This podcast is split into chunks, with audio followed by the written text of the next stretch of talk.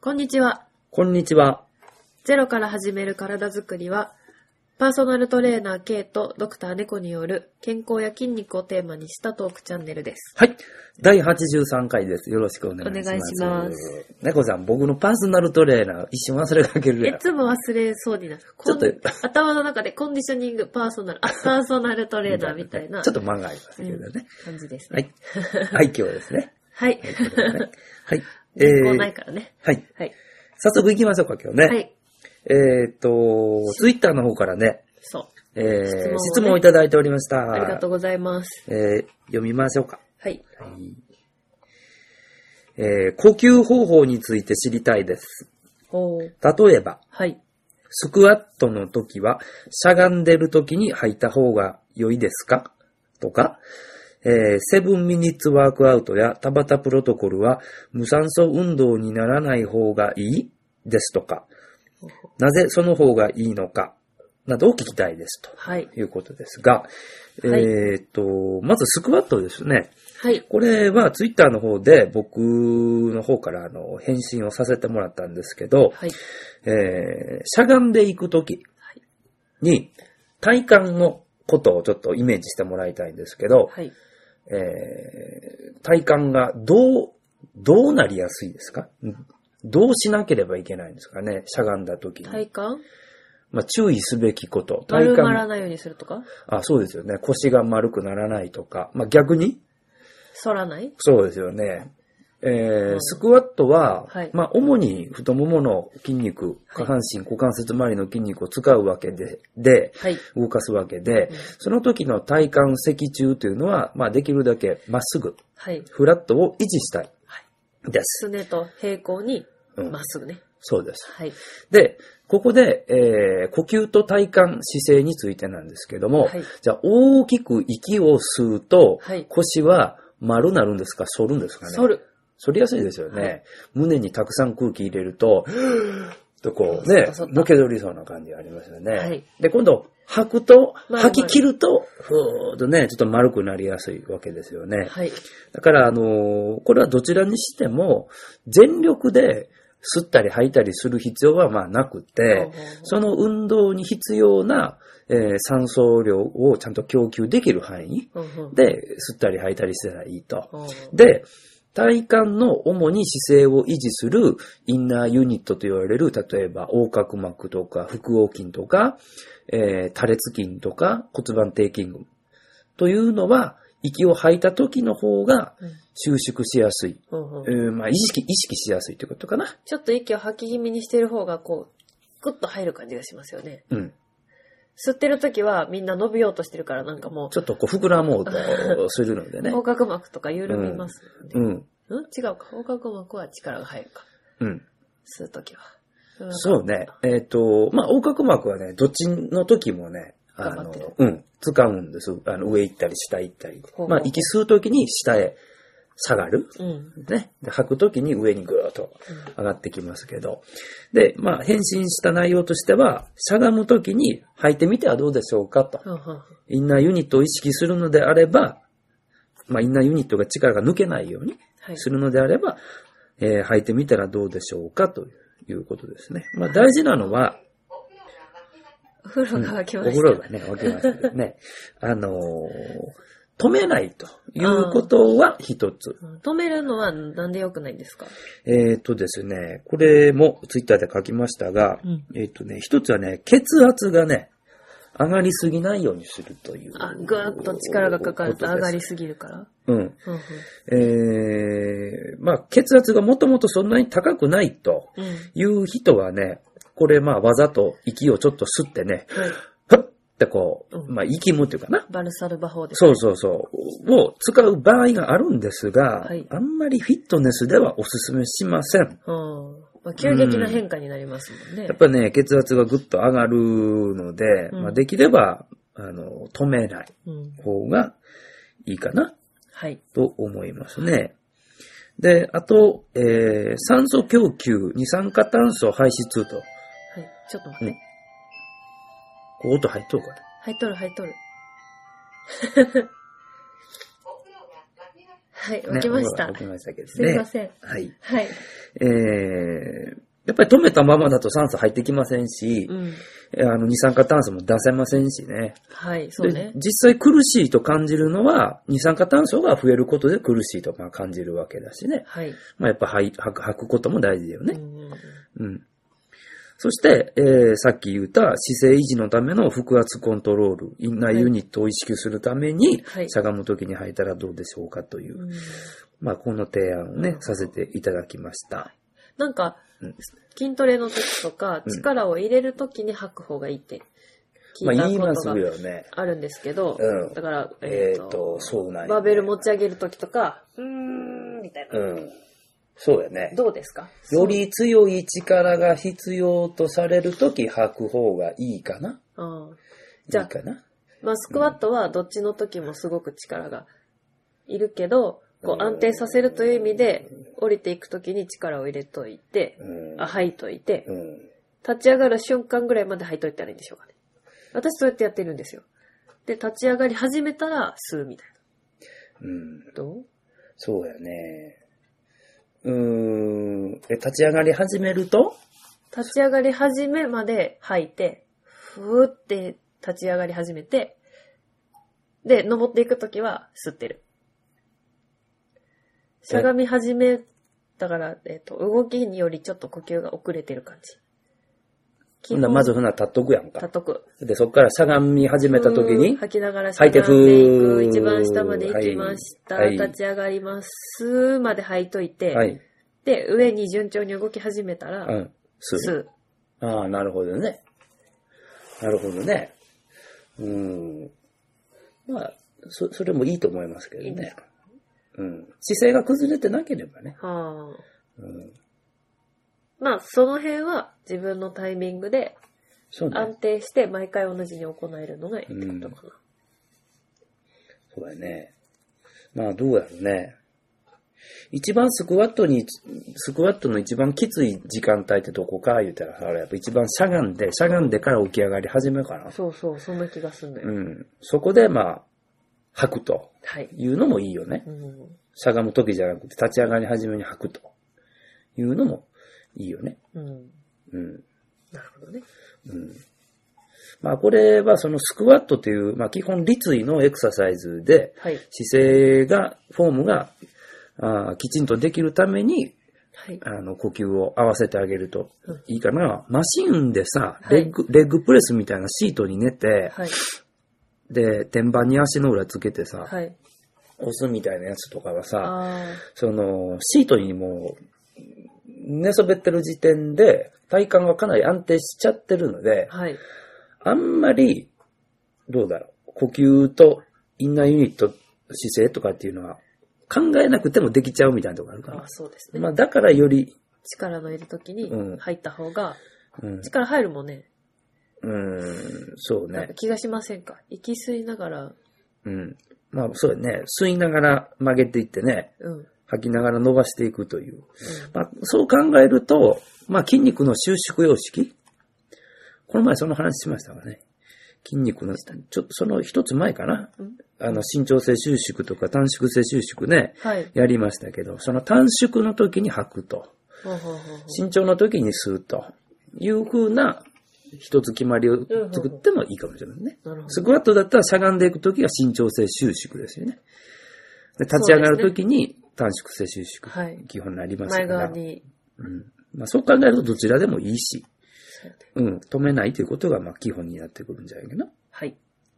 そしてですね、はいえー後半もう一つ質問があって、セブンミニッツワークアウトやタバタプロトコルは無酸素運動にならない方がいいですかと。はあはえーっとですね、これは、有酸素運動、無酸素運動ということをはい、まず、えー正しく、あ。えー整理しておきたいんですけど、はい。これよく間違われやすいのは、うん無酸素運動っていうのは、酸素を使わない、酸素なし運動ってって書いてますから、はあ。あの、呼吸しちゃダメなのかみたいな。あ、息止め運動だと思われちゃうってことですかそうなんですよ。う。あで、あの、そんなことなくって、はい無酸素運動の時も、ーはい。呼吸そのものはしてほしい。酸素は入れてほしいわけ。まあ、入れなきゃいけないね、これで、だって、うんそ運動してる筋肉以外も活動してますからね。そうなんですよ。で、この時に、はい。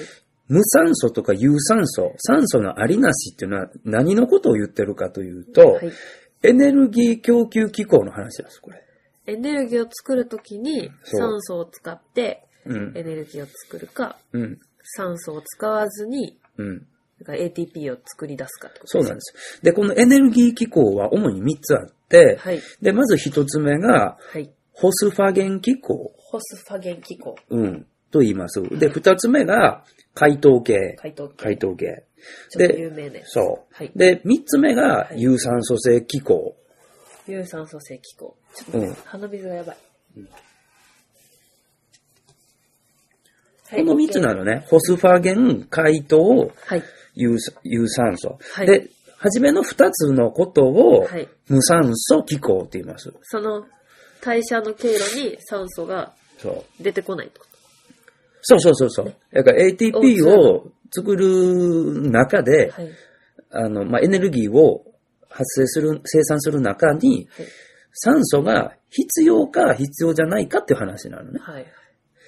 そう。で、これは言ったらその運動、まあ、そのなんだろうな。うん、まあ、言ったらエネエネルギー代謝の中に酸素がいるかいらんかということで、有酸素か無酸素かっていう言い方をしてます。はい。うん。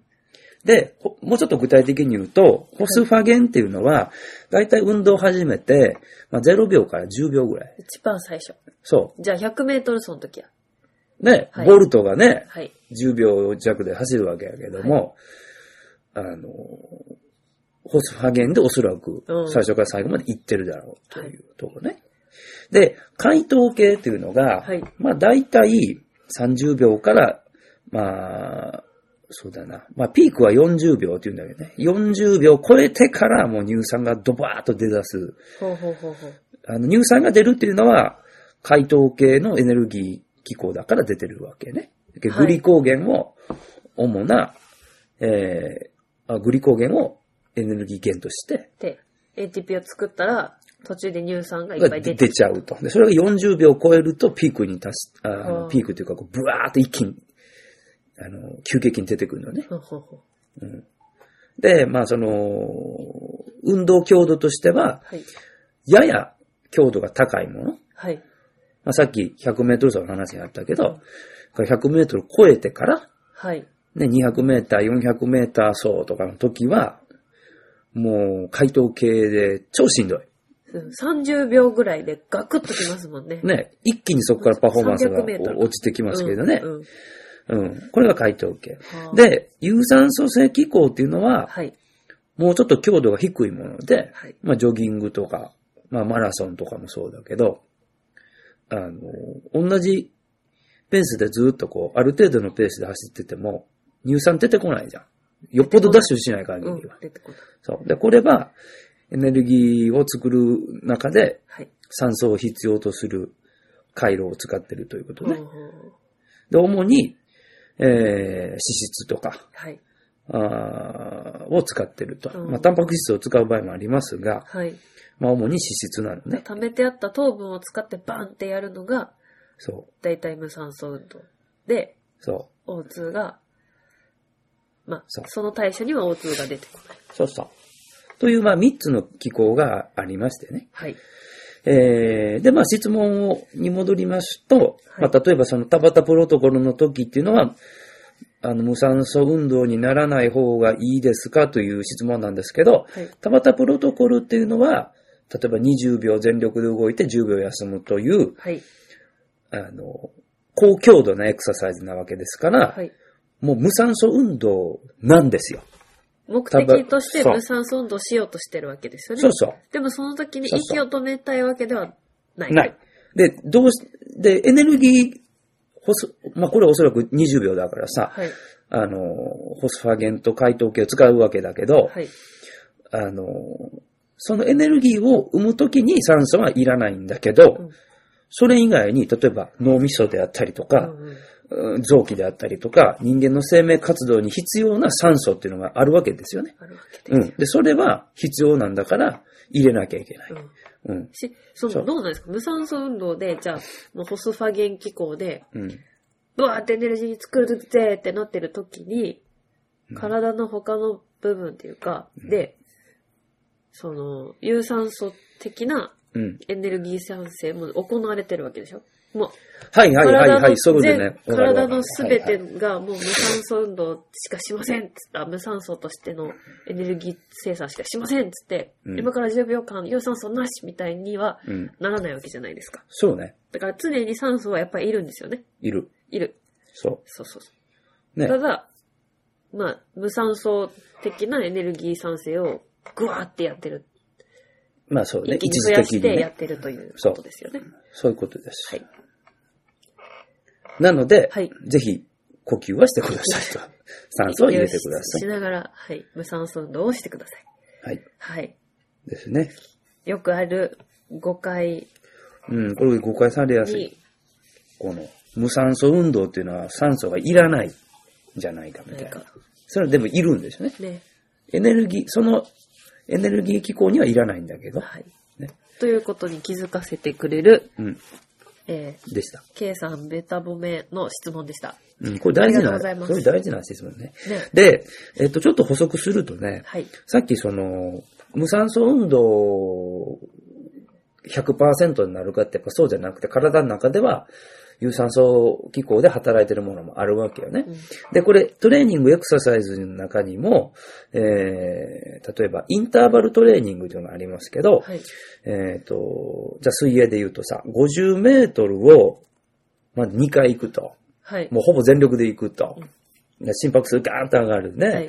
で、50メーターってことは、ほんならまあ、あうんそうだな、30秒ぐらいで行ったとして、ということは解凍系なわけやんか。はいで、こう乳酸がやっぱ出ますわ。はい。ね。強度はまあまあ高いから。うんで、次に、その後100メートルを1回、はい。少しゆっくりめに泳ぐよね。で、そのゆっくり泳いでる時に、えー有酸素性気候を使う。ほうほうほしかもその時に、先ほど出た乳酸を取り入れる。う。あっていうことで、うーん、なんだろう。まあ、乳酸ってこう、うーん、なんなんだろう、こう、まあ、ゴミじゃないけど、いや、い嫌なネガティブなイメージがああ。るん乳だけ酸ってど、悪者だったじゃないですか、ずっと。そういうイメージがあったけど、乳酸も、有酸素性機構の中でうんは、はい。あの、回路の中に一つ必要なものなのよね。使われるものなのね。再利用されるものね。インターバルトレーニングってそういうことで、はい。強度が高い、強度低い、強度が高い、低い。乳酸を出したりもしたりしてるわけですそうそうそうそう。なんかほら、乳酸、足がだるくなると、あー乳酸がめっちゃ溜まってるって言うじゃないですか。うんうんあれうはんうん、本当に乳酸のせいでだるいっていうのはもう分かってるんでしたっけんどういうことだるさの原因物質は本当に乳酸なんですかなんか乳酸だとはう、ーん証明はまだされてないみたいに聞いたことし、この、ちょっと前にお話ししたと思うんですけど、ある。はい。その、神、神経疲労っていうかなほあの、えっ、と、あれですわ。固有感覚受容器のお話ししもしましたけどね。う。はい。はいはい。刺激を正しくはい。認識できていないというほう。ことから、はい。パフォーマンスが落ちて、うん疲労感を感じているというかね、こともあるあるんじゃないかと言われてる。はい。だから、まだ、だるさの原因、しんどいっていう時はのっき原因りはが、わからないよね。絶対乳酸っていうわけじゃなくて、ちょうどしんどい時に乳酸もうん。いっぱいいるよみたいな、うん。直接関係があるかよくわかんないですよね。そう。あの、まあ、わかりやすい例で言うと、苦しさは二酸化炭素が溜まることで苦しいと感じるっていう話ありましたよね。はい。でそれははっきりしてるわけ。うん。だから、酸素が減れば減るほど苦しいじゃなくて、二酸化炭素が増えるから苦しいというふうに感じるわけやんか。だから乳酸も、もしかしたらやけど、乳酸が増えれば増えるほどだるいっていうことではなくて、何か違うものが、うーん、減っていくから苦しいというふうに思うかもしれんしね。あ、そうだね。まあわからんけどね。うん、まあちょっとそこの関係はまだうん明らかではないということですね。そうですはね。い。で、もう一つね、えー同じ方からね、はい。えー質問があって、ほう。えー他にもジョギング中の呼吸方法とか、私が小学生の頃は、吸って吸って吐いて吐いて、で、はいはい走りなさい。これ僕もね、私も、そうやった。ラマーズ法みたいに走ってますよ。ヒヒフーみたいな。あ、わかるわかるわかる。で、今もそうなのでしょうかなぜその方がいいのでしょうかという質問。うん。で、えっ、と、これはさっきのスクワットと同じで、はい。止めないっていうことが大事はあ、はあ、ですね。はい。、で、あとは、えっ、と、ジョギング、まあ、水泳もそうだけど、同じ動作を連続してやってる、はい。ね、ことなので、やっぱリズムはいはい。が大事だと思う。で、リズムを作る上で、その、うー小刻みに、あの、吸って吸って吐いて吐いて、吸って、吐いてではなくて、うん。もう一歩一歩の動作に吐くこと、吸うことを当てているということも、まあ、考えれるかなと思こいれはます。プロの意見も聞いてみたいですね。マそうラソンねランナーとか。なんか本は、うん私も時々読む本は意識してる人もいるし、うんなんかしてない人もいるけど、うん。まあ、一定のリズムで呼吸をするために、強度がほら、うん。アップアップダウンしちゃわないように、一定でするために、うん。吸って吸って吐いて吐いてみたいにしたらいいんじゃないってうん。書いてありましたけど、うん。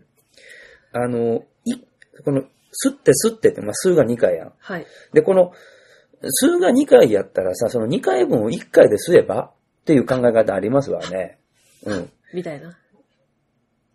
いや、でもそ、その、それは、きっと、今の、っていうのは、1回の、その、吸って吸っての1回分ぐらいやん。だから僕が言ってるのは、っていうことよ。ああ、はいはいはい。今まで、って2つ吸ってたのを、吸って、吐いて、そうそうそうそで、吐う。いてってこと。はいで、。これね、いやこれで走ってみるとわかると思うんですけどね、苦しあ、そい。うん。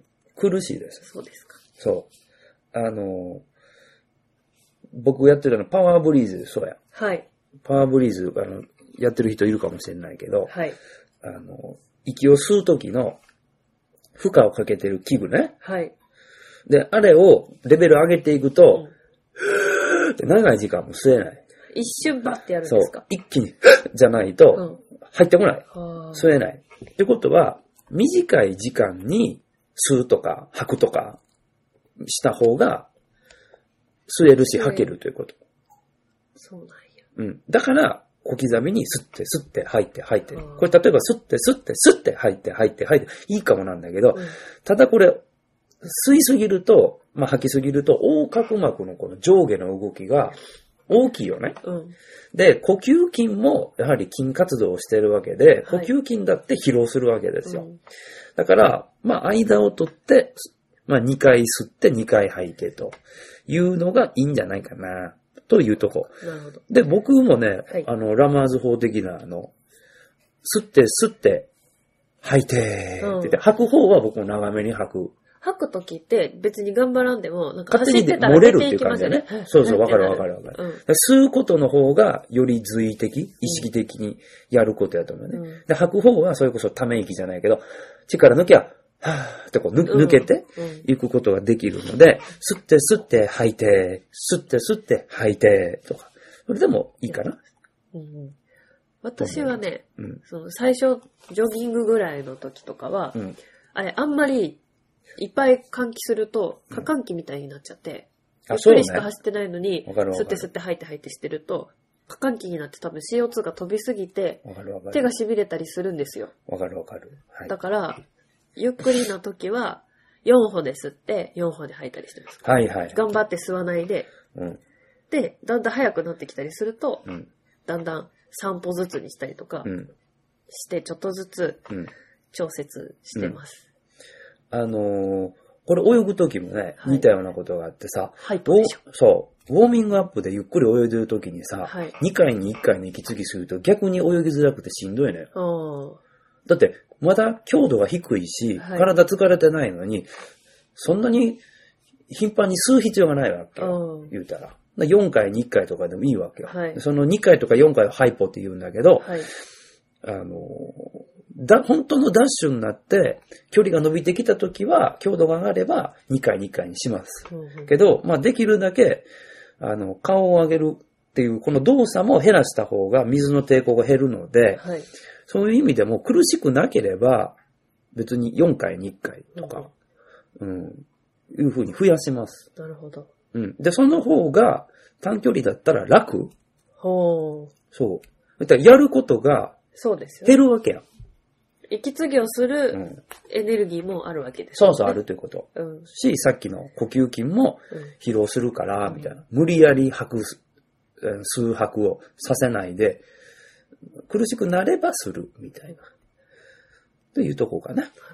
はいま。あその辺、回数とかはね、各自で、うあん。の、いい、いいところを調整したらいいと思うんですけど。そうそうまあこれも止めないと。そして頑張りすぎないで息ができるようにする工夫ってことですね。うんすす母は。うん。し、あとその走るんとかやったらさ、はい。あの、今ぼ僕ら今吸って吸って吐いて吐いてっていうのをこう、ね、当たり前に話してたけど、はい。具体的にその、吸う、吸う瞬間ってどこなんっていう。例えばそれ、着地した時なん。おーいや、もしくは、最後蹴り出した時なん、みたいな。これもきっと人によって違うんじゃな違うんかなそうか。いで、なんかこう、スピード上げたい時は、蹴り出す、すなわちこう、推進力が出る時に、ふっと吐いた方がなんかガッとこう、前出そうな気せえうんする気もするけど、難しそうです。へん。なんかね、うん、だって、うん、音がするからね、足ついた時に。うん、タンタンタンタンっていうところうんうで、ついリズムをとってますけど。うん。僕は、なんか当たり前のように、やっぱり着地かな。うん着地の時。私も着地に、吸って、吸って、吐いて、吐いえて。着地じゃない人いますなんかもしかしたらお、おるかもしれないね。意図的に、ちょっとスピードによって変えてるとかさ。走ってみないとなんわからんけど。もしいたら教えてほしいです。うん。ね。ね。ね。という、まあ、この動作との、もしくは強度との兼ね合い、タイミングっていうのもはい。あるんじゃないかな、そうですね。と思います。これは絶対こうしなさいっていうのはないと思うので、うん。いろいろ試してみてはいかがでしょうか。はい。逆いかがにで、しょうかあの、スイム、バイク、ランみたいな話で言うと、バイクの人ってどうしてんのかね。わー。それこそ。2回回して、2回回すうちに吐いてとか。そうですね。どうしてんでしょうね。でもカーブの時とかはちょっと息吸ってなさそうですよね。ああ、振って曲がってそうじゃない。そうや ね。なんかそんな感じするよね。ね。うん。この前、あのー、猫さんとダンスの話でね、ああ、そうそうそう。しましたけどね、うん。そのダンスなんていうものは、その振りがどんどん変わるからさ、はい。それこそいつ呼吸してるんだろうねっていう話したし、もしかしてパフォーマンスを上げる上で大事な要素かもしれんね、みたいな。そうですねな。んか、息継ぎももう振りの中の一つに入れてしまっても面白いんじゃないかな、みたいな。私、全然意識したことなかったけど。うんでもやっぱりこう、体が反る時は息を吸うし、あ、そうだよね。縮む時は吐くんですよ。それは確かにあって。で、私がダンスと呼吸の関係に初めて意識したのは、あのね、あれ何だったか。スワンっていう漫画です。うーん。確か。うーん。主人公のマスミが、セルゲイエフ先生と踊るんですけど、うん。その先生が、ここで息を吸うんだとか、うん吐いて、止めてとかって言って、すごい踊りやすくなるんですよ。うんうん。なるほどね。で、あここんなに踊りやすいなんて、みたいな。うん。で、主人公が呼吸に気づくみたいうな。ん。こう、緊張してる時とか、うん動きが硬い時っていうのは、どっちかってこう、やっぱりこう、す、吸って、うんそうそうそうそう。はぁみたいな。吐き切れてない感じね。ね。なんか、かもしれんうね。ん。うん。あの、慣用句というかこう、に日本語の中には結構、体の部分のさ、はい。あの、目から鱗とかさ、おーなんかいろいろあるやはい。ん。で、例えばその、あの、腑に落ちるとかね。はあ、ストンとね、そうそうはい。腑っていうのはその、内臓。うん、だから、その、五臓六腑の。そうね。自分の、うん、腹に落ちる。それを納得する。うん。で、その納得するときに、その、うんうんとこう、うなずく、この縦の動作、しこう、したしたっていう、なんかそういう方向を体の中に見出したりとか、はい。あと、なんかこう、えっ、と、何やったっけ腹が座るとかさ、ああ、なんかこう決断。覚悟が決まった時覚悟そう、覚悟が決まる時とかもさ、うんなんかそのお腹を使う慣用句もあるやんか。そうですね。うん。なんかその、このお腹の方へ、下の方へ、これ今その座るっていうのもどっちかっていうと下っていうイメージだと僕は思うんだけど、うんうん、なんだろう、骨盤底筋群、キュッとこう、締めるっていうのかな。なんかそう、そういうことをああいう言葉で表してるんちゃうかなと思ったりもする。科学的に言えばそういう筋肉のこう動きのことなんだろうけど、武道で言ったら丹田でしょうね。あ、そう、丹田とかね、ああいうところかな。ねうん。なので、ちょっとこう話が、えー、スポーツが、だいたいこうスイム、バイク、ランでよく例えることがあるけど、はい。ね、今日こうダンスの話も、今武道の話も出ましたけど、なんかこうスポーツもっともっと視野を広げて見てみると、うん今日の呼吸とか、うん、姿勢みたいなのは、なんかもっとういろいろ解説できそうですよね。そうですなんね。かね。スポーツごとにもやっぱ呼吸のね、ポイントがありそうだし。と思うようね。んなんかね。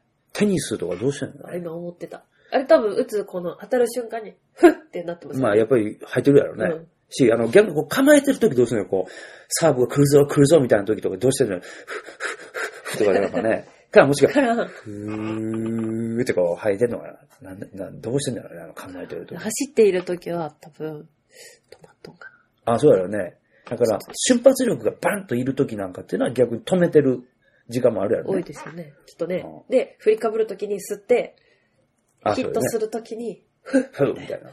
まさにサーブのこう、ボール見上げて、ふーって時やっぱするやろ吸ね。ってますよね、あれね。